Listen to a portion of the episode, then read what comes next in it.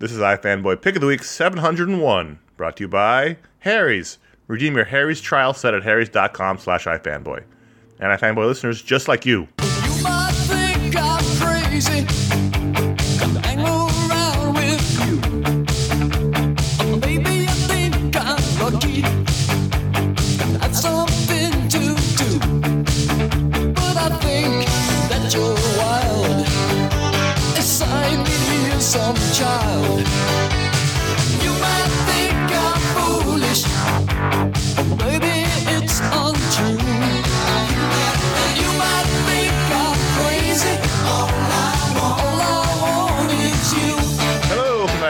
Pick of the Week episode 701. It's a new era. I feel like it's been a month since the last episode. I mean, you know, it's been two weeks. We double ship. We quadruple ship. So I just feel like we did that forever ago. We had a good time at episode 700. Hope you watched it. Hope you enjoyed it. If you were there live, if not, you can always watch the video. It's on our website. I'm a fan. I'm. I was gonna say I'm my fanboy. That's that's where we are now after 700 episodes. I'm Conor Kilpatrick. This is Josh Flanagan. well hello, iFanboy. We host the show. We're the hosts. That's us. And we read our comics. Every week we read a bunch of comics. One of us picks our favorite book. We call it the pick of the week. Sometimes we agonize over it because we're gonna get shit for picking it. But we pick it anyway because we have integrity. Deep, deep integrity. And so we uh, talk about that book, other books from the week, maybe some listener mail if we've got time. It'll be fun. It'll be a good old time. And here's your spoiler warning it's a review show. There'll be some spoilers. Exercise some caution. This week, Josh talk had the like that. All right, so like okay. Take us through your, your your agonizing decision here. Wait, okay, so it's not at, okay. The pick of the week is Superman 15, and if I'm a listener, specifically if I'm a listener who doesn't really love this arc, I'm mad. Mhm. If I'm a listener who's like fine with it, and you get it, and you're like, oh yeah, they they really like this Bendis Superman stuff, I get that too. However, I'm gonna count one, two, three, four, five. Five panels in to Superman number 15, the first book that I read this week. I was like, ah, crap. and I, I genuinely like I, I know that it is important to keep the show interesting and varied so that we're not flogging the same horse over and over again. But what always comes before that is what is your pick of the week? It's what's the best book that you read this week? And it was Superman 15. And I wrote to Conor and I said, I, I and I just read it. I read one book and I said, I, I don't know how I'm not going to make the big pick Superman. And you, you know, didn't say anything. And then I want to say it was last night or yesterday afternoon. It was just like, how is Superman not the pick? And I was like, I know. But I, but like, uh, so what I'm saying is if you're out there and you're like, seriously, this again, I get it. We hear you, but the thing is, I think it's clear that for us, the best corner of comics right now is the corner of DC that Bendis is carving out for himself. It's Yes. the most fun. It's the it's the one I look forward to the most. It's exciting. It's fun. It feels fresh. you know what's cool about it is that we were also really digging Superman even before this. Yeah. So it was just like more on top. Yeah. And really, I mean, we wandered the Superman desert for years. years. There's no family of books right now that I look forward to more. Between all Yeah. the stuff that Bendis is doing, the Superman books, Event Leviathan is also a Superman book. So he Mm-hmm. said three. He said three picks in a row. Yeah. which is not unprecedented in the annals of iFanboy. I should point out, longtime listeners will know that we've had these kind of runs by creators before. I believe Jason Aaron had three or four picks in a row once. Geoff Johns certainly has. Greg Rucka, was When- probably when- the first guy. When you're doing mini books and we're really dialed into what you're doing, that tends to be what happens. It goes in runs. Um, I'm, you can go back in the. You can definitely go back. I would say ten years ago, you'll find Geoff Johns on extended runs of picks because he was doing all those great books that we loved. And this is just this when we're, when we are dialed into somebody, we get really excited about it. So this is just It's the way like it watching season four of The Wire. Every episode, you're just like, oh, man, you're just doing it. All right, so I said that about panel five. First panel is we see Rogol Zaar, I don't know, in some sort of red energy ball in distress. And this first scene uh, between Superman and Adam Strange, I'm not even taking in the fact that I'm like, hey, Adam Strange. Um, you know, who's that, whose uniform they could tone down a little bit. Oh, it's gonna, terrible. You know, yeah. At least they kept the fin. If you don't, if, if Adam Finn doesn't have a straight, Whoa! fin. Adam Strange doesn't have a fin. Yeah. It's not Adam Strange. Yeah, Period. it's kind of a fin. I mean, at least it's at least it's something. It's- Yeah. Oh, look, he's got a collar. See, we're not all sunshine and popsicles. okay, so the way the dialogue is written throughout this whole scene is is a thing of beauty. Superman turns says, "I'm so glad to see you, Adam Strange." he says Adam Strange because in comic books you have to introduce people, and also he's in his dumb uniform. So But would you also, know? there's some people who you just call by their whole name. Absolutely.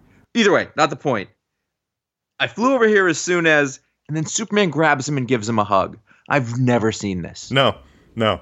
It was, it was. I mean, and I say this as in, it's not, it's not out of character. It's wow, that's amazing. Of- If Superman is all about love and caring and protecting, then of course he's going to give this guy a hug.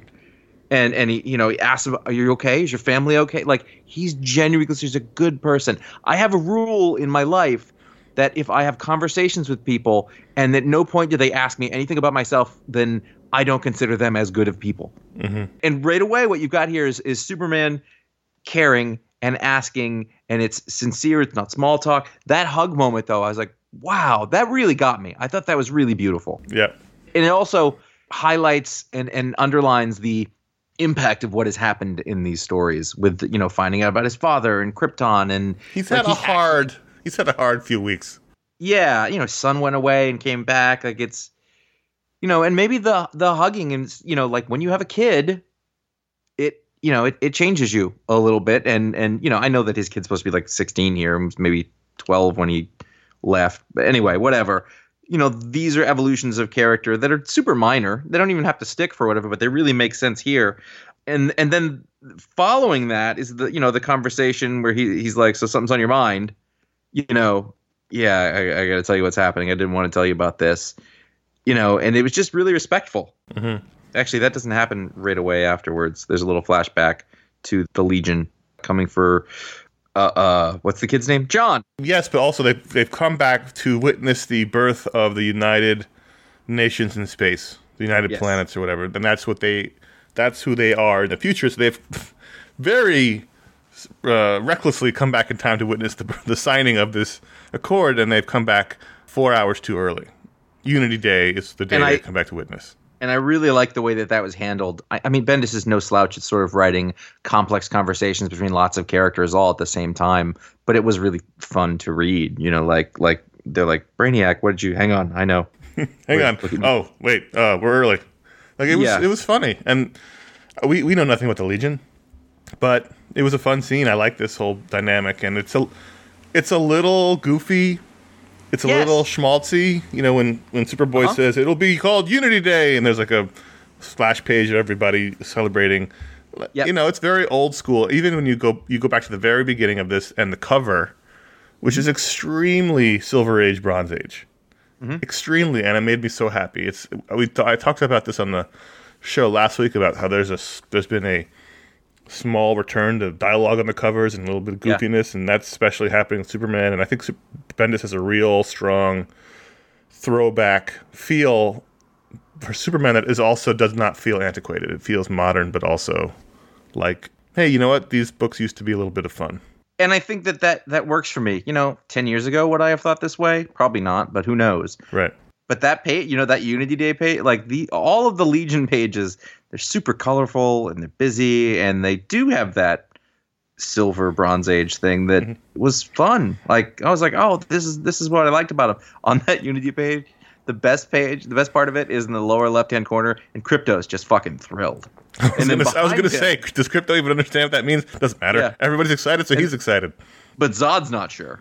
Well, he's he's uh, right he's- behind him. yeah, you got you got that going on. But either way, like it, it was like it's like a license to just be goofy. And honestly, in this world, I will take more of that any moment I I can get. I, in general, like the turn that we have experienced with Jor El. Maybe not as a permanent thing, but in the context of this story, it's good storytelling.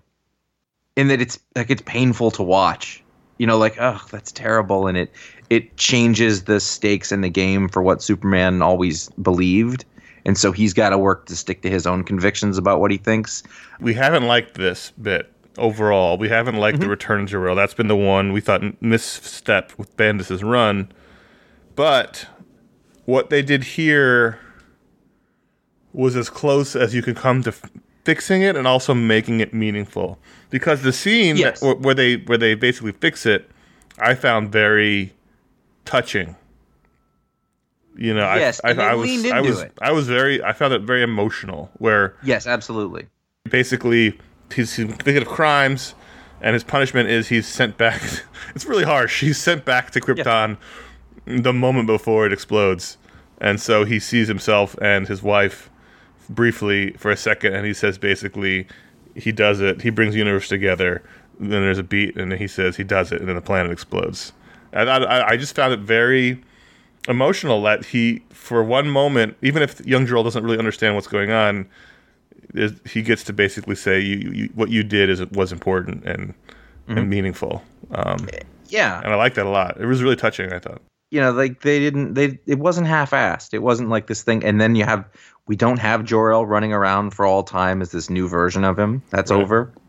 That's good. That closes it all. The, I really like the the Superman Adam Strange conversation about this where Superman really is trying to see any way that he can save him and get him out of it, but he kind of has to accept it and you know the way it was drawn. I'm not I'm not the world's biggest Ivan Reis fan. It's just it from a style standpoint, it's not my favorite kind of thing.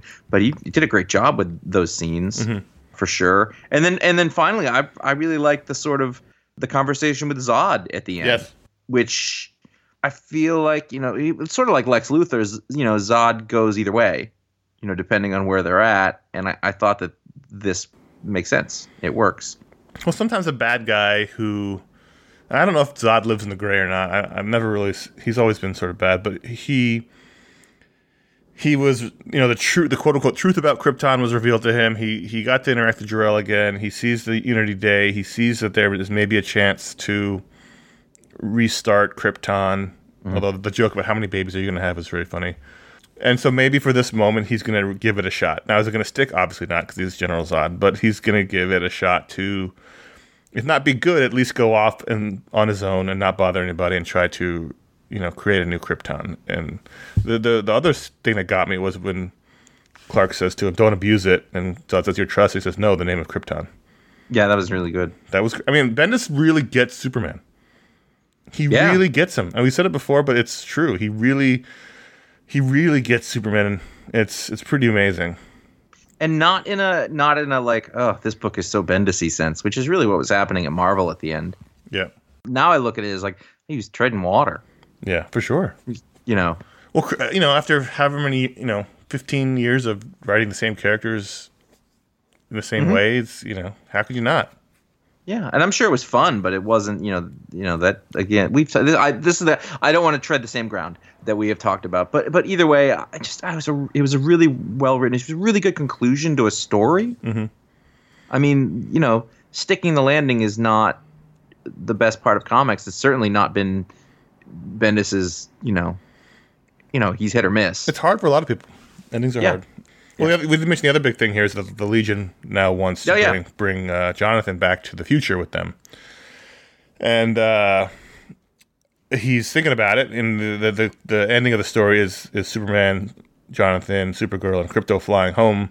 Jonathan's basically saying, "How am I going to tell Damian?" And then the, te- the tease is Super Son's next issue. So it sounds like he's going to do it. I mean, that would probably be be, to be the hook for the Legion superhero book yeah. this was good. This was one of the last books I read because you talked it up.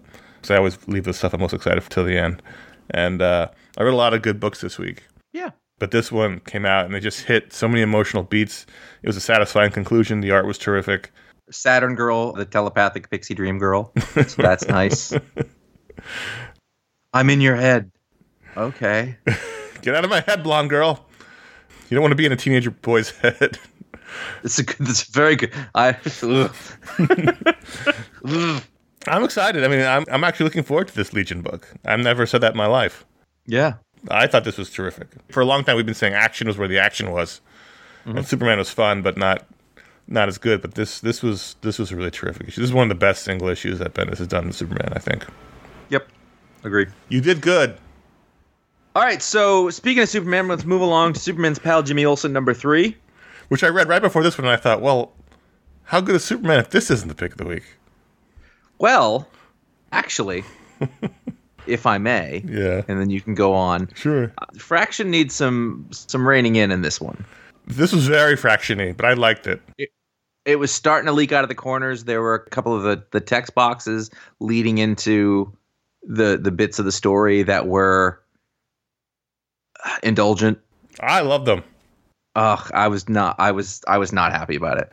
This is a bunch of short stories. There's actually a, a lot going on in this series. If you think about how many storylines he's got going on.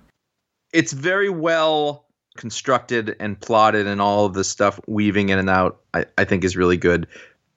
I just like there's there's an element of fraction that I think is, you know, too cute by half mm-hmm. and it was starting to leak out here and it wasn't offensive but it did give me pause to be like please don't let it go this way because what I liked about it was that it was just about the story and it wasn't sex criminal. It, I, I would, but I would disagree because it has been. I mean, this is the this is the outer limit, but it's mm-hmm. been it's basically been this way the whole time. You know, the the, the, know, the text boxes have talked to us and made commentary, and it's been goofy and silly, and, and now- now this has been the most it's been the most mm-hmm. fraction. But this it's I I would say this is exactly how it's been the entire time. Fine. I mean, it's a strange book. It's totally strange. There's a, there's a Yeah, scene scene in the middle where Jimmy is tiny inside uh, someone's body, and then the, the guy he's with dies, and they just sort of have a sitcom laugh about it while the guy's in the pictures in the clouds, and like that was so strange. Yeah. but I loved it because it was so strange. All right. This is something DC would never have done ten years ago. This kind of book. So to me, it represents a, maybe a loosening up a bit of the tightness at DC about the characters. Perhaps. And uh, the, Just- the Lieber art was terrific as always. I love to see Oh, we, I mean, the story with um, Metamorpho and the fake Jimmy was terrific. I thought. what's Metamorpho's deal lately? Is he? I, for, for some reason, I always think he's dead because of the beginning of Grant Morrison. You can ask that question about about any character and not really know the real answer. But I'm actually fine with the idea that like he just shows up to help move a body one day for no reason. I was like, let's just put Metamorpho in here, and I'm like, no, I'm cool with that. And the weird bio uh, Jimmy Olsen sex doll, Mhm. which was funny. we have someone's trying to kill Jimmy. So in one storyline, he faking his death with this decoy body with Metamorpho. And then the next storyline, we we get more of him in Gotham. This time, Lois Lane comes to see him, and he reveals he thinks he knows who he's tried to kill him with the giant crazy board of string and faces, which includes a picture of Bendis on there, and what could be what I thought could be um, Norman Osborn maybe. And then you know there's some goofiness, and I still love the the flashbacks to the pre Metropolis days with the Luthors and the Olsens at each other's throats. I thought that was a great opening sequence where basically he's they're gonna hang the the the Luthor or the Alexander, and uh, he's like, if you do this, my family will never stop trying to kill you, so they don't hang him. That was that was a nice twist, but they tar and feather him anyway. And then the, the next scene, Luthor finds a bunch of artifacts. Like I just love how interconnected this is, the twists and turns. Yes. it's silly, and I dig it. Now I, I agree with you. This is the outer limit of how far I want this to go, Right. but you know, this is issue three. Three. is- Only issue three. That's what I said. I would have thought like six. Yeah, it's three. I just I just double checked to make sure.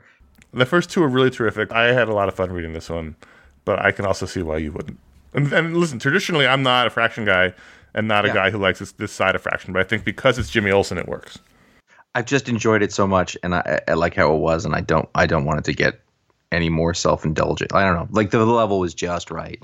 I, I got just apprehensive. about Chemistry was off for you. That's all right. So Spider Man One from J.J. Abrams and his son Henry, which is a fine name for a son, if I might say so myself. I feel like this was just announced, and it came out very very quickly. Does it feel like that to you? Yes, but then again, we don't pay attention to this stuff. It's True. Well, normally, if when they announce something, it's when the solicitation, then the three months later the thing comes out. But this was not announced three months ago. It could have been. All right, whatever. What'd you think? Sara Pichelli on art. Mhm. Well, first, I think it's weird because it's basically a Spider-Man Elseworld story, but they don't do anything to tell you that beforehand. I did not like that it was called Spider Man number one. Yeah, I, I really feel like something like this needs a subtitle or, you know, it's, a, it's a mini series, obviously, but it, it needs something to distinguish itself. And now, again, we don't read the news and stuff, so it could have been very clear. But if you're just some jamoke on the street walking into a comic store and you see Spider Man number one, I feel like there should be some indication that this is not your normal Spider Man. book Mm-hmm. because it's not. And so I can imagine someone being very shocked. Like I'll read J.J. Abrams writing Spider Man. That sounds cool, and then you you get into it, and it's a it's a Elseworlds future story about Spider Man and Mary Jane's son. Mm-hmm. I was thrown because I, I again I didn't know anything other than the cover image and the names of this. And also, we should mention Dave Stewart. He gets a tiny little credit on the bottom of the cover. It's weird. it's, like, It's like it's like featuring Tom Bond. it's like someone, right? Someone forgot they're supposed to be credited the colors too, and they just had to slap it on. I mean, I didn't dislike it. Uh, I, there was some things about it I didn't like, but once I got my mind wrapped around the idea that oh, this is basically an Elseworld story, that I was like, okay, well, I can I can roll with that. Are you ready?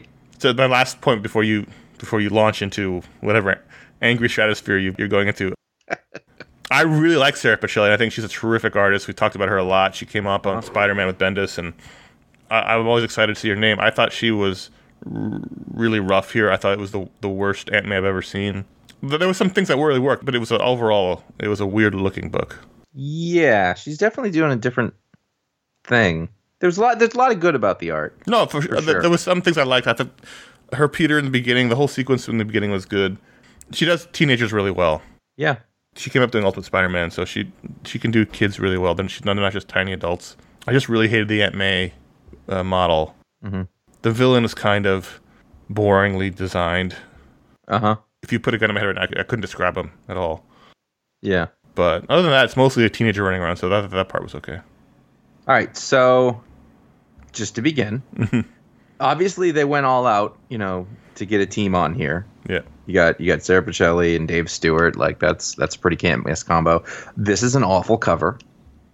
It's awful. It's not a good drawing. It's not a good drawing. It's not a good. I don't know. It looks like it looks like somebody was like a, is like an art project for a kid who was pretty good at art in the middle of high school. It's, I just don't understand like- what Mary Jane's doing. Her body is strange. The red line, I guess, is a web, Yeah, it's a web. but it goes through his head. What goes behind his head? I know, He's but, letting go of it. but like photographically, it looks like it's going through his head. Mm. It's weird. Uh, You've got I don't know, like like the lettering of the title, like it needs a stroke or I don't know. It's just something.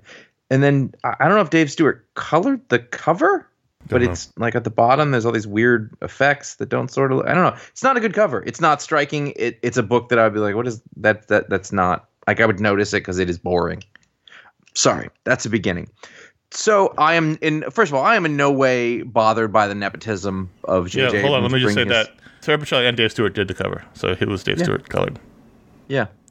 I, I mean, he might have gotten to be like, what am I supposed to do with this? You know, because Mhm. he's a he's a genius.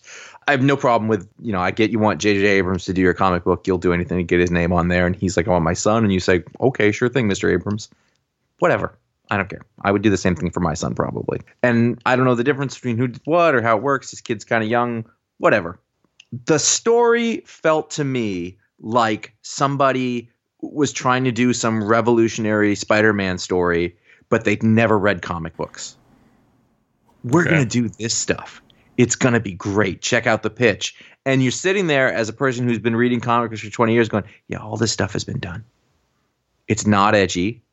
It's it's just like it was just a boring setup. And like I'm I am really getting tired of like look, they killed Mary Jane. Like I just like I I don't like it when you're setting your main character up with they've gone through a tremendous trauma. Spider-Man already did that.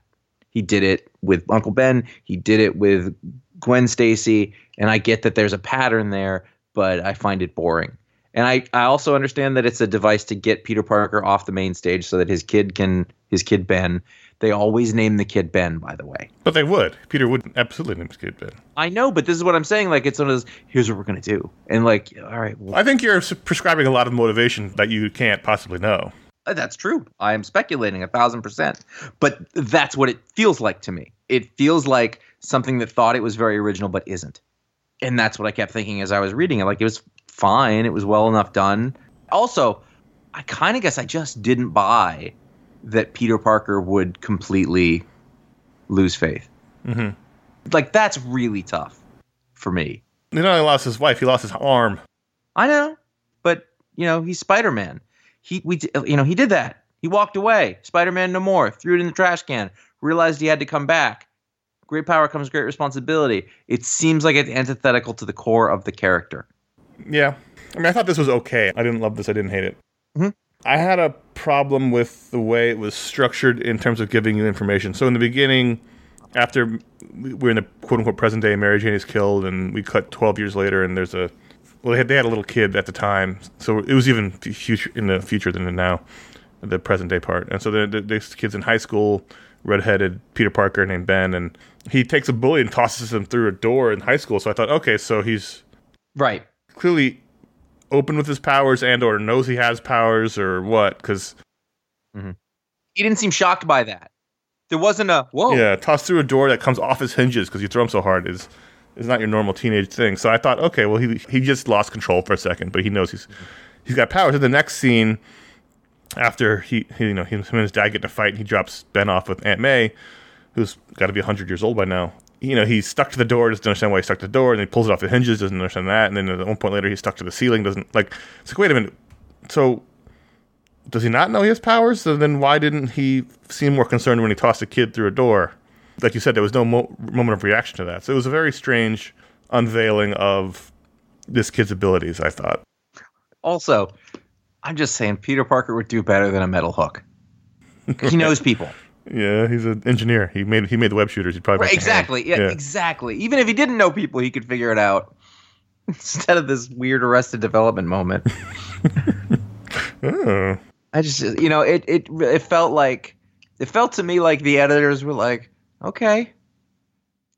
That's what if you know, like like instead of where if it was like a lesser known It's interesting it's, Nick- Writer. it's Nick Lowe editing, and he's you know he's not he's no slouch. He's uh he's very good at um talent um relations. So you wonder if they just let JJ run with it, and it could have used another pass. I think it could have definitely used another pass of, hey, let's really let's make this more clear, or let's let's dig into this moment where he has like the, the moment where he should freak out is not the moment he's stuck to the door; it's the moment he tosses the kid through the door, Yep.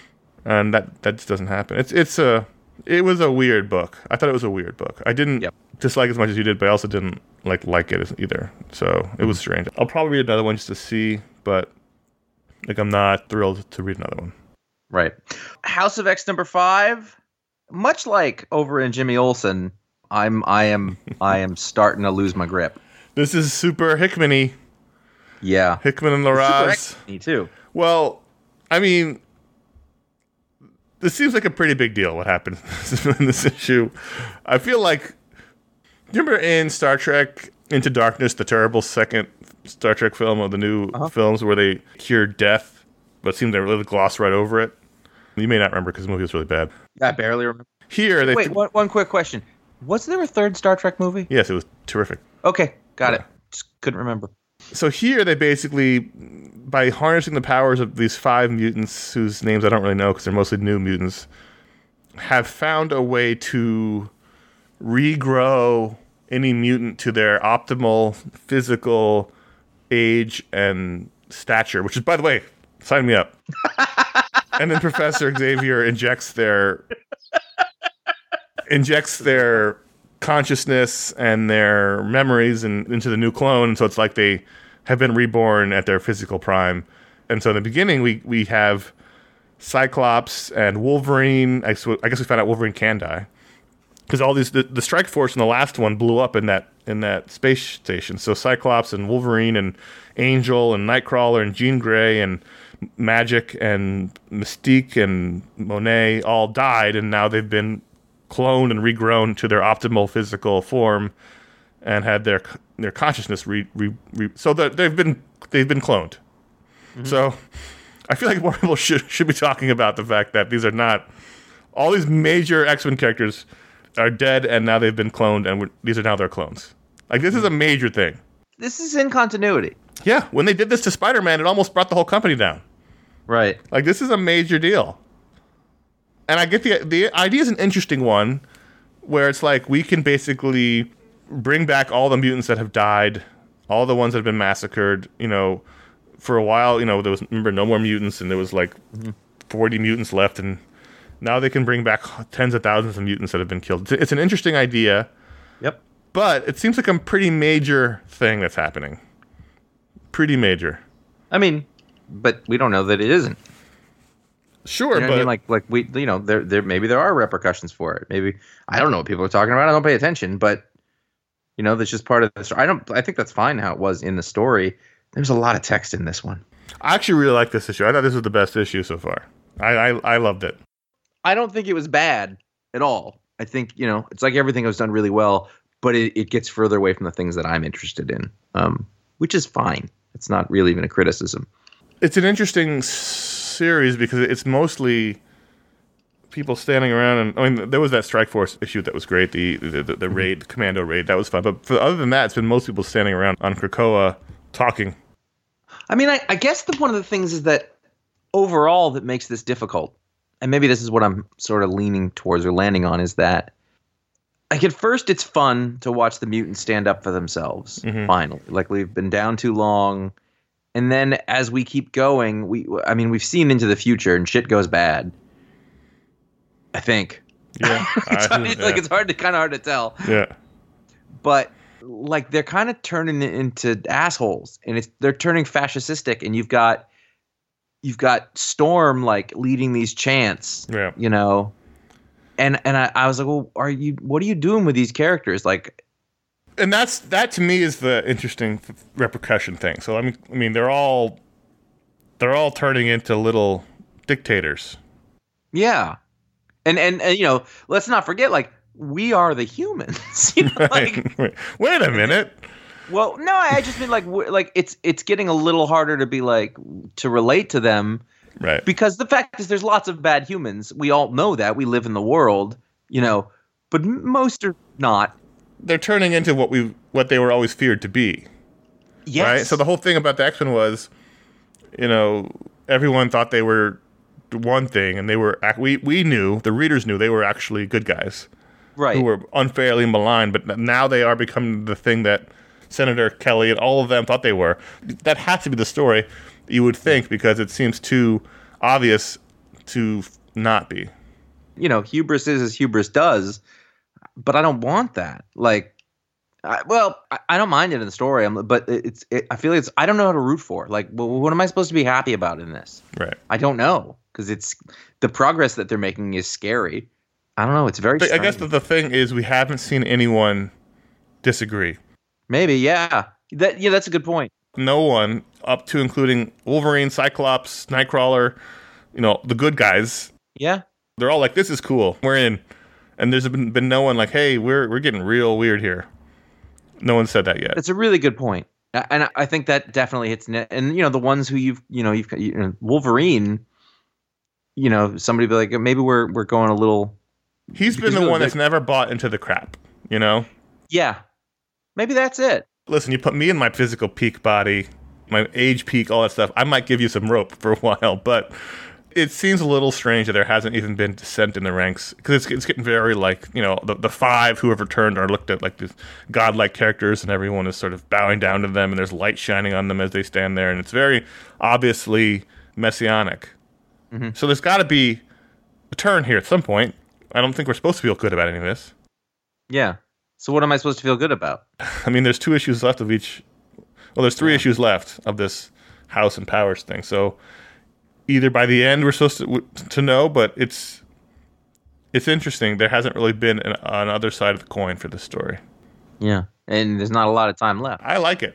For how long, we'll see. But I like it. Yeah, I mean, I can appreciate, I, but it's like everything he does. There's a beautiful bit of crafting or whatever, but like I, I don't, I don't feel good. And at this point, I don't want to read comics that don't make me feel good.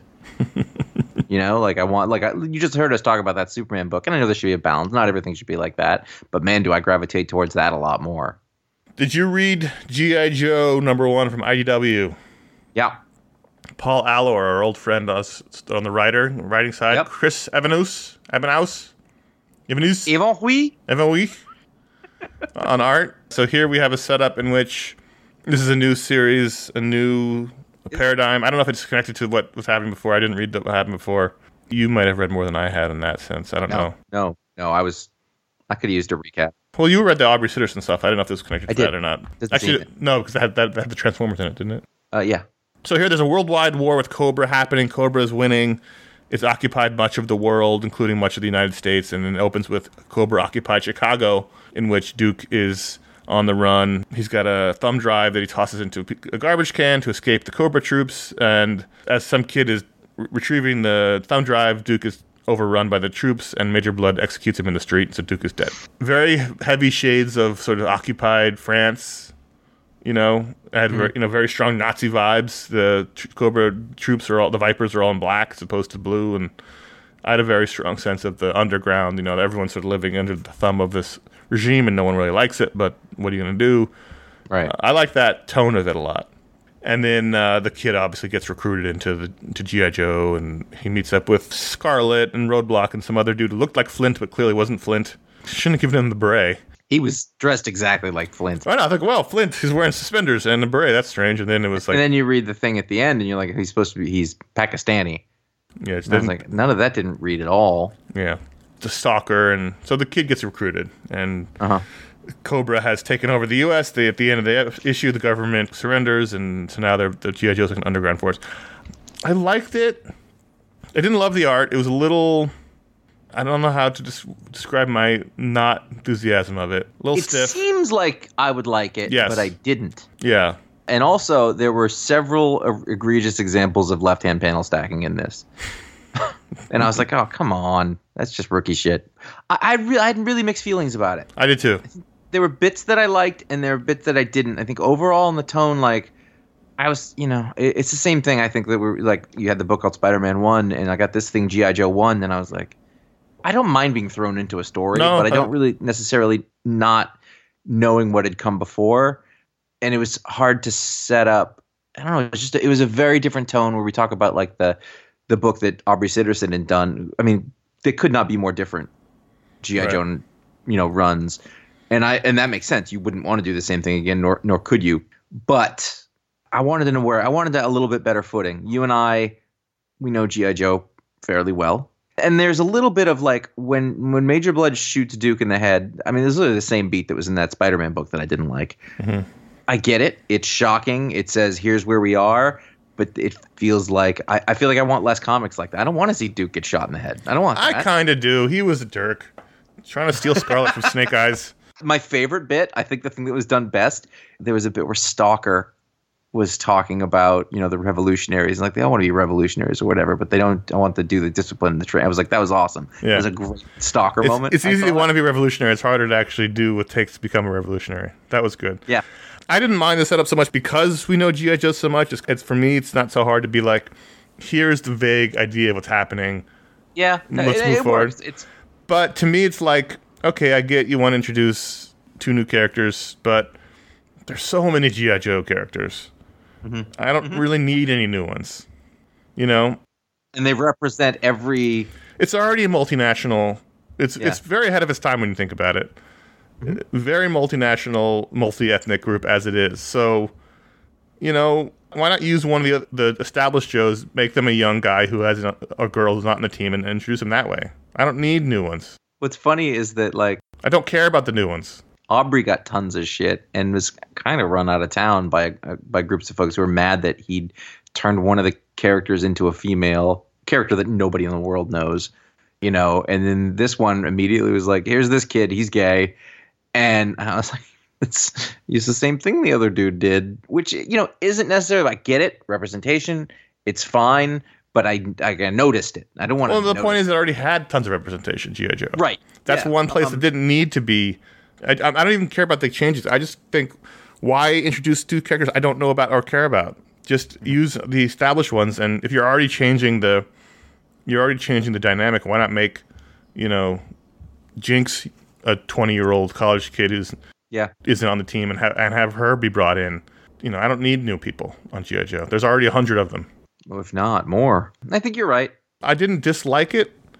Espe- mm-hmm. Certainly, of many of the GI Joe reboots we've read over the years, Good, yeah. this would fall on the on the side of I enjoyed it. It's not GI Joe Cobra, but it's not some of the other ones I've read where I'm just like, ugh. Well, Paul Allor's a, a good writer. He's experienced and he's good at the craft, uh, and it's a tough job too. I mean, So that- I'm I'm, I I, I'm gonna read some more of it. Mhm. The art was kind of. I mean, there was a couple of sequences that are alright, but the art was not didn't thrill me. Yeah. I'm gonna read a little bit more of it. It just I don't I don't need the new characters. I don't care about the new characters. There was a bit too where Roadblock shoots somebody, and he's like, "I just killed someone." I'm like, Oh, that was weird too. that yeah. was really weird." That was really bizarre. They get attacked by the, the vipers, and Roadblock shoots one of them in the head after grappling with them for a long time, and he's like freaking out about it. And I was like, "What?" Well, th- that plus the idea that the person telling him to like stow it, the one who looked exactly like Flint with an evil Flint twin brother beard, gave him like the advice, and I was like, "That's Roadblock."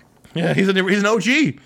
The, and the and the and the the Flint guy, I'm calling him Flint guy. I'm sorry. That's I thought it was Flint the whole time. They never identified him, and they never said his name. They said he was a substitute teacher. And before that, he'd been in like you know anti-terrorist operations Yeah. in Pakistan or whatever. But I was like, he's not. He's new to the team. I- It, that was weird. That was that it was really weird. Yeah, he's he's old school. He's like second wave. Carries a 50 caliber Browning. That's his job. He didn't shoot anybody with that thing. Well, not in the cartoon, but maybe these are the cartoon characters. In which case, Duke definitely could have been shot. I didn't know that you didn't like Duke. So he took Scarlett from Snake Eyes. I never forgave him for it. Wow. Never. Huh. Well, there you go. But the, my thing was really too that like I was like I, I just don't want GI Joe's getting shot in the head as a thing. Like it makes it makes the stakes it worked really well in GI Joe Cobra for whatever reason. But it makes the stakes of like it's hard to reconcile a character like Major Blood who is very silly into like a cold blooded killer, and there's a big gulf there.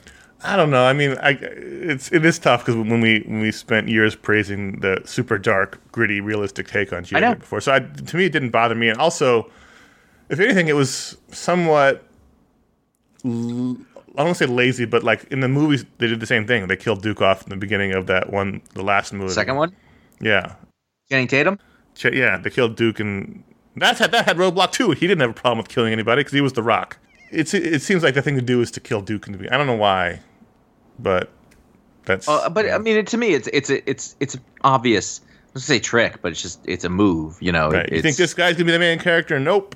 Yep. It's a new game now, boys. I liked it more when I read it. Now I think about it, I like it less. Sorry. That's all right. That's what we do here. Let's take a quick break and talk about how, for five thousand years, human beings have been shaving. Can you believe that? So you think they did? So they've been shaving for over five thousand years. Yeah. Were they not shaving originally? I'm guessing not. I guess That was just like, I guess I'll just live with this itchiness. so ingrown, ingrown hairs. What is this? Hap- What's happening to my face? hey, you know what? Let's figure out agriculture. You got it. From flint tools to shark teeth to the first copper razor, we always knew the great shave comes down to the simple fact: a sharp, durable blade. Good blades. That's that's the key to any good shave. The ancient Greeks didn't need flex balls or heated handles, and neither do you. That's why Harry's doesn't add gimmicky features to their razors. They focus on the qualities that actually matter for a close, comfortable shave, and they never upcharge you. Join the 10 million people who have tried Harry's. Claim your special trial offer by going to harrys.com slash ifanboy. Josh and I use Harry's. We love it. I have all my Harry's products. I've got my post-shave balm. I have my, my daily moisturizer. I've given out Harry's sets for Christmas. I'm a, I'm a Sure. Harry's evangelist. You're a convert. Yeah, yeah I, got my brother an engraved set one year with his with his name on it. Oh, that's nice. He's got a short name, so I was able to get the whole name on there. I've been using it for years. I love it. Josh and I talk tell you about it every time. It's it's a great product. Before they ever advertised on the show. That's right. Price is good, especially if you buy a lot of razors. If you're someone like me who mm-hmm. shaves every day, you go through razors pretty quickly. It, it's a revelation not having to spend 30 bucks on a pack of razors. It's funny because originally I just like the idea that they were sending them to me, but now every once in a while I'll be in like a Target and they're there and I go, oh, just get them here. So it, it's sort of reverse convenience. Right. Works either way. Harry's is a return to and a focus on the essential, which is quality durable blades at a fair price, just two dollars per blade. And again, it all comes down to, the blades. What the Greeks knew is what, what, what Harry's know. Just get a good blade. So to keep prices low, they cut the middleman out. Harry owns a world-class blade factory in Germany that makes some of the best razor blades in the world. They've done it for 99 years. Now they provide great quality at a factory direct price. Harry's is also a brand you can be proud of. 1% of sales are donated to organizations that provide access to mental health care for men, which is That's a big, awesome. big problem. A lot of men don't seek out me- mental health care or are afraid to, or so that's an issue that can be better funded, and that's a good thing. But Harry's is helping to do that. There's no risk for you to try Harry's out. If you don't like the blades, let them know. They'll give you a full refund. Here's the set you can get by going to harrys.com slash ifanboy. Weighted ergonomic handle for a firm grip. five blade razor with a lubricating strip and a trimmer blade, and a rich lathering shave gel with aloe to keep your skin hydrated, and of course the all important travel blade cover. Keeps the razor dry and keeps your skin free of cuts and blood when you reach into your travel bag to go get your razor. The blades are good. We just told you how good the blades are, so don't use them on your fingers. Use them on your face. You got to show caution. Go to harrys.com slash ifanboy to start shaving better today. I think the main story of Black Hammer is over. Wow. Black Hammer Age of Doom number 12. Now, the Black Hammer franchise is not over because it's proving to be very popular. However, and again, if you are ever going to read this book or interested in reading it, use the show notes, skip forward to the next book. I don't want you to know how this, this ends. But basically, the story of Black Hammer has been these DC amalgams from the Silver Age stuck in this little farm town purgatory. They don't know how they got there. Or don't know how to get out. And the one character who tried to get out died. Black Hammer, his daughter, found them, and they were able to escape from the purgatory. Finally, this happened a couple of issues ago. And what they discovered is that basically, basically, who's basically Darkseid is going to attack the Earth because the balance has been thrown off. The only way to stop him from destroying the Earth is for them to go back to purgatory. And so in this issue, there's a very heartfelt and emotional argument about going back to the farm purgatory to save everyone else. And that is what they choose to do at the end. So they have gone back, they are living their lives, and they can't come back because if they do, Darkseid will return. So they, they've chosen self sacrifice. And at the end, they we see them living in this purgatory, and then we see Black Hammer, the new Black Hammer, his daughter, back in the real world. It says the end at the end. So I think the main characters are done. Now we'll fo- keep following the side stories. They, they, they tease some more books at the end. And this is this is, seems to be a gold mine for, for Dark Horse and for Jeff Lemire, so that's going to keep going in some fashion. But I think the main story is over. It seemed like it. Well, all right. And a good ending. When I saw Flash Forward number one, I said, "Well, what's this?" And then I saw Scott Lubb, and I moved on. You made the smart move. Oh, shocking! Flash forward number one, Scott Lobdell, Brett Booth. You have not hit your head, woke up in 1992. I only read this because it's the continuing story of Wally West from the pages of Heroes in Crisis. I just wanted to see. I read this issue. I'm not going to read any more issues. This was a gobbledygook mess from the very first page. This is everything I dislike about 90s comics. The art is very 90s. I've never been a Brett Booth fan. I honestly couldn't even really tell you what was going on here. Mm. Some weird temporal character was very much like the one over in Justice League, but it's not that character. Breaks Wally West out of Blackgate prison for some unknown reason, and if not unknown, but I'm sure it's in there. Just there was just so many, so many words, and then he ends up on one of the other Earths at the very end. I don't really even care. It, it didn't look good. It didn't read good. I can't imagine an angrier fan base right now than the Wally West fan base. Mm-hmm. I'm trying to think of one that has reason to be angry, but I can't think of one. That, it was just, it was not good. There was nothing good about it. It was a mistake to read it. I wanted, I wanted to see. It wasn't a mistake, but I wanted, I wanted to see. I also wanted to mention briefly Archie, 1955, number one. Mark Waid, Brian Augustyn, Tom Grummett. If you recall, they did it Archie 1945 before. I do. They went back to the like it's not the well, but I, I was I was interested to see that they had continued the uh, the theme. So what they're doing is basically Archie, in, in I guess every decade. I guess they'll do 65 next. So It's just like the Spider-Man series. It's not the same same world of characters. It's not they're not aging. It's just now let's do them as you know recent graduates in 1955 instead of 45. So in 45 is all about going to war and, and Archie fighting the war and Reggie fighting the war and Moose. But here it's the 50s and it's post-war America and Archie and Reggie and Jughead have a band and They didn't, they didn't have to go to Korea then. no, Archie here discovers he, he, Chuck takes him to the black side of town and the jazz clubs and the rock clubs, and he discovers a different kind of rock and roll. And it was very music based. You know, uh, a DJ li- hears them play and likes them and wants to sign the band, and but they can't afford to make a demo. Like it's all very much about their band and rock and roll. And and uh, I actually had a lot of fun. Grummett did a good job. You know, he's a very solid artist. He's a diff- he's a different kind of '90s artist than Brett Booth. Yeah.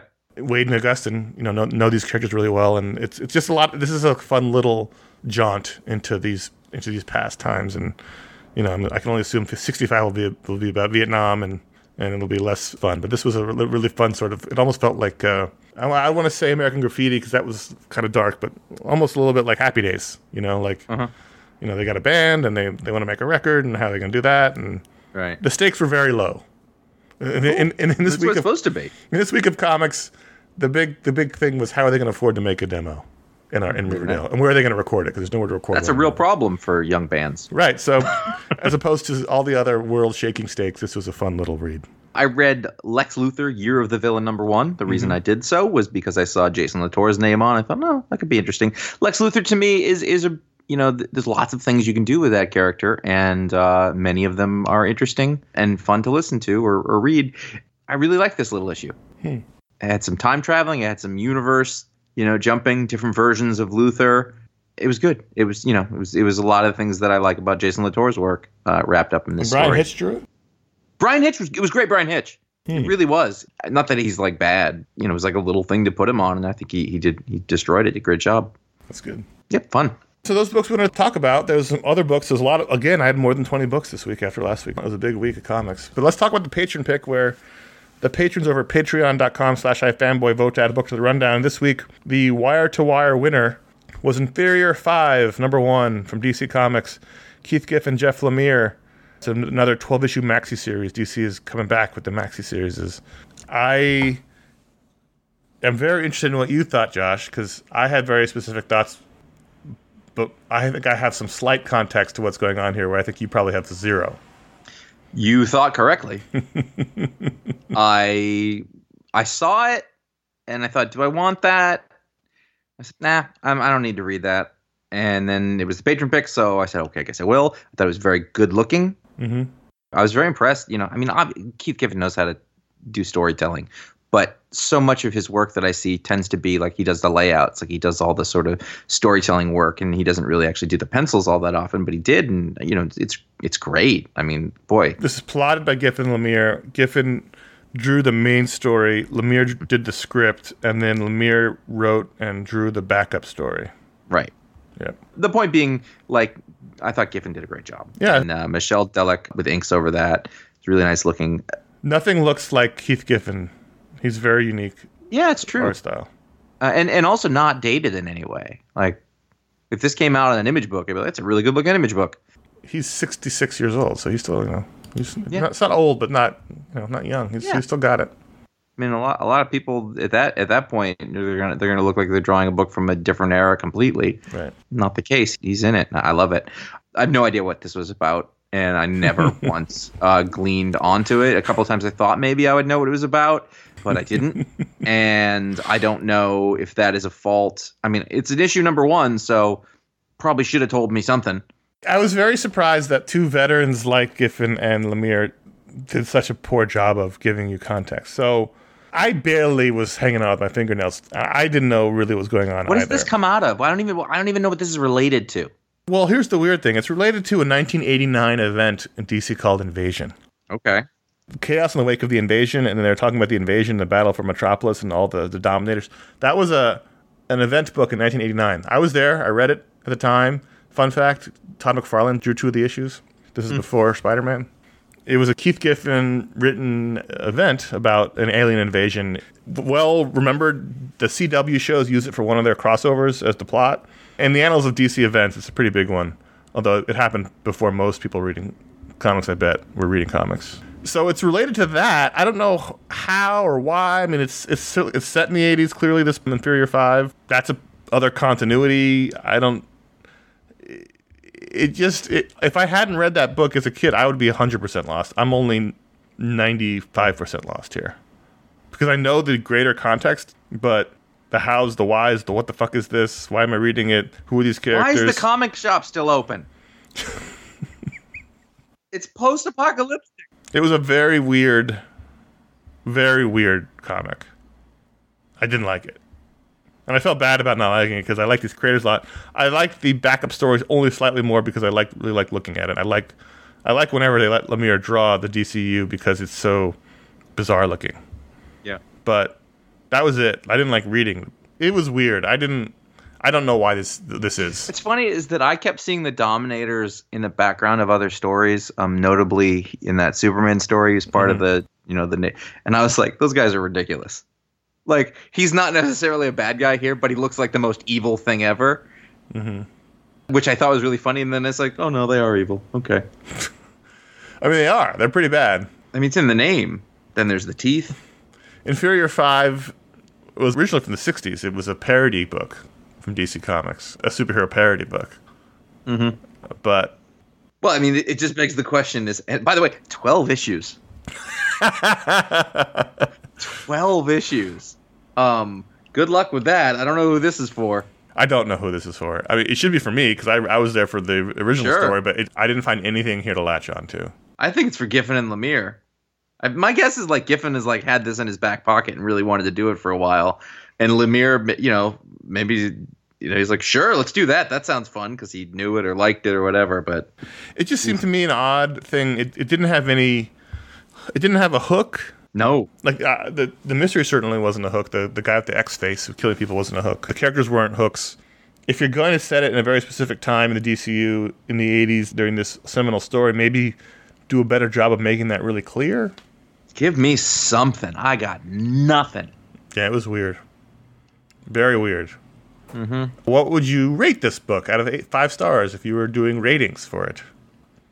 If I was being very generous, and I am assuming that the creators know what they're doing, and I just do not have the requisite information to follow along, I would give it a two. That's being very generous. mm-hmm Because I, I do give these guys more credit. So I'm. I'm mm, I'm gonna. I think that I'm- two makes sense because it looked really good. Both both stories. So I'll give it a two for the art. But man, I had no fun reading it, and I I felt very frustrated and annoyed, especially since I, I felt like I should know what was going on. Granted, it was 30 years ago. It was just a weird book. I don't know why. I mean, book- anybody who, who knew more than you do right now is insane. right? You know what I mean? Yeah. Like you, you know the absolute maximum amount that anybody should be expected to know, and it was not enough. like reasonably expected for sure. Yes, Yeah. yes. Yeah, yeah, yeah. You know, Mark Waid knows more. Keith Giffen knows more. Those aren't reasonable people. no, no, exactly. They're professionals. The the rest of us, uh, it's just it was weird. It's weird. Are you gonna read the next one? No, Okay. God no. That being said, the patrons are responsible for this pick, and I, I actually don't think it was a bad pick. No, I don't. It's interesting. It was. It was interesting. I said, "Oh, cool! I will check this out." It is not the fault of the patrons what the creators did with it, and so I'm totally fine with that as a patron pick. So, how do you get to be part of this? Well, you go to Patreon.com/slash iFanboy. The main purpose of that is to try to support the show. Um, to to you know say this thing that you do is important to me, and I want to contribute to it in a way because that is how the economy of entertainment works at this point, and we need it and appreciate it, and it really makes this whole thing it keeps it alive. Uh, 100%. Uh, the patrons are responsible for what you're hearing, and and that cannot be undersold enough. There are stretch goals. We want to grow and continue to change and keep giving you new things. You know, all these different. Somebody asked us about the format of the show in our 700th episode, and you know, the patron has changed the format of the show in a really great way. They've given us all these new things that we weren't doing before, and I think have really added something to what's going on. And also, you know, when we're responsible to people in a monetary sense, I think it puts a, a little fire in our bellies. Um, To want to do a good job for that. So next stretch goal, you can see this over at patreon.com slash ifanboy. Uh, we are going to add a monthly non-comics media podcast, and we will upload all of the missing full-length video shows and uh, minis to our YouTube channel and make sure those are back on the website so that it is all available to you. You also have the option of going to our store over at ifanboy.threadless.com. Threadless, known for t-shirts, but there are other things that you can get our any of our seven designs on there. ifanboy.com slash support is a little little simpler if you just want to deal with doing a, a single one-time tip jar direct donation to paypal you can do that there uh, you can also go to ifanboy.com slash amazon you will find links to buy the books um, that we talk about on the Booksplode or the Pick of the Week, and a general link to Amazon if you want to. Um, that's a good way to indirectly help the, the podcast as well. That's it. Go over there and do those things. Thank you so much to everybody who does. And we're not done with patrons yet because it is time for the people who get $5 or over a month. They get on a list, which is very long, to get their patron powers. Before you start with Joe, I just want to mention that Please. it, it could have been a very different patron pick discussion because the number two book was Flash Forward. I think this was a good pick. Yeah, I do too. You would have had to read Flash Forward, and you would have been a very different discussion. Yeah, and, and that would have just yeah, you're right. That would have just led to that would have see that would have been a mean spirited pick of them. They would have known. They know. You're not you're not a patron. You don't listen to the show all the time and be like, oh, he's gonna love that. It's just vindictive. A lot of the votes come in before they, they actually the books get read. So it could Yeah. have just been a hey, it's it's Wally West's story uh, come, continuing. I don't know. I, I'm not in their heads. Who knows? Give them the power up. Joe Koranda, and I don't know the physiological effect of this, but he mm-hmm. He bleeds butterscotch pudding. He bleeds butterscotch His pudding. his his system is instead of blood, it's butterscotch pudding. oh, it's so it's not like when the when the blood hits the air, it turns into butterscotch pudding. It, it's butterscotch pudding in there. Yeah, yeah. How does he get a transfusion of butterscotch pudding? Any kind of butterscotch pudding? To be fair, it's a lot easier to get butterscotch pudding than type B negative blood. So, uh, listen, I'm not a doctor. Is it delicious? yes, it's butterscotch pudding, Well, it's Conor. been, it's been inside his body. I rub it up against his organs. I don't know if it's still Made with whole milk. Delicious. Um, and now, does that give him any sort of biological benefit that we don't know about? Maybe. He seems to function as a normal. He's not slowing him down. He's not like, hurry up, Joe. Can I got butterscotch blood? he shouldn't bleed out in like the woods. Well, also, if you think about it, it's much thicker than blood. So Right. he's, if, if nothing else, It coagulates. he has a longer time to be safe. If you prick us, do we not bleed butterscotch pudding? So if he was really hungry, had no food, could he eat his own blood? Weird. Well, I mean, it's butterscotch pudding. Yeah, th- it's a good point. I mean, th- so there's a danger. I'm delicious. Matt Bona, his power is that he can turn his arms and legs into foam rollers. to wait to do himself? He can do himself. He can do other people. Huh. No, I mean, he's got he can only do himself to the point where he can actually roll his own legs or you know Okay. back or whatever. He's got to be able to reach that point. They're articulating foam rollers. Conor, I'm looking at my foam roller right now. It's just out of reach, and then next to that is my little, my little trigger point massager. Mm-hmm. I gotta go. So he, he just needs to buy one. He's got he's got them ready to go. That's nice. I'm sure the people who live with him appreciate it. Yeah. Oh, you need a little rub? Here you go. Mm-hmm. You, you got a little muscle in the back giving you a problem? Here, I'll rub it out. Let's rub it out. Rub a knot out. That's nice. That's good. Okay, you're gonna have to stay with me on this one. Oh boy. All right. Eric Fetterspiel. I don't. I, I may have added an accent to that that wasn't there. Fetterspiel. Federspiel. He can blink back in time in increments of ten years. So he can go ten years back. He can go twenty years back. Thirty years back. So powers of ten. Okay. But for every number of years that he goes back, he stays there for that amount of time in minutes. 10 years back, he's there for 10 minutes. 20 years back, he's there for 20 minutes. Hmm. Interesting. So he's a hundred years. He's there for an Hour hour, and a a half. Mhm. Interesting. Interesting. And, you know, want to use that carefully. He definitely doesn't want to go a million years back. And it's exactly 10 years back. So it'd be like 2009, Yep. the day we're, of our recording, which is the 20th. Mhm. Interesting. And he would he would have he would have 10 minutes there. you could trade stocks. Yeah, I mean, you'd have to go forward enough that you go backwards enough that you could do it on the internet. Right. And then the signal doesn't work. Damn it! I guess you could just go back again. Have it set up. It's a conundrum. Mm-hmm. Jordan Thomas has life spider sense. And what that means is he gets the spider sense for his life decisions. So it's not about danger, imminent danger. It's more like, should I eat this sandwich or this salad? He's like, oh, not the sandwich. You know where that would be really helpful? Buying fruit. right, right. Or milk. I Yep, brought I bought a I bought a carton of milk once that was not anywhere near expired, according to the date on it, Mm-hmm. and opened it up and it was expired. I bought a carton of milk once that already was expired. He would have been like, "Nope, nope, not that one," Mm-hmm. or choosing between jobs or whatever. Picking out a pet. He just he has he he oh mm, mm, mm. Spidey sense is tingling. Do you think Spider-Man's power works like that too, and they just don't talk about it? Maybe he doesn't even realize it. That's what he's just this whole this whole time. He's he thinks he's it constant, he thinks he's in danger constantly when he could be having a much better life if he just listened to the spider sense. Yeah, he just has anxiety. So those are the Patreon powers. Patreon.com slash iFanboy. Give it the $5 or higher level. You get your own power on the show. Thanks to Jordan, Eric, Matt, and Joe. I think we should skip the emails since we did so many last to. week and we're going long. But contact at ifanboy.com is where you can write in to send us an email. And hopefully you enjoyed last week's show. I really enjoyed doing it. Yeah.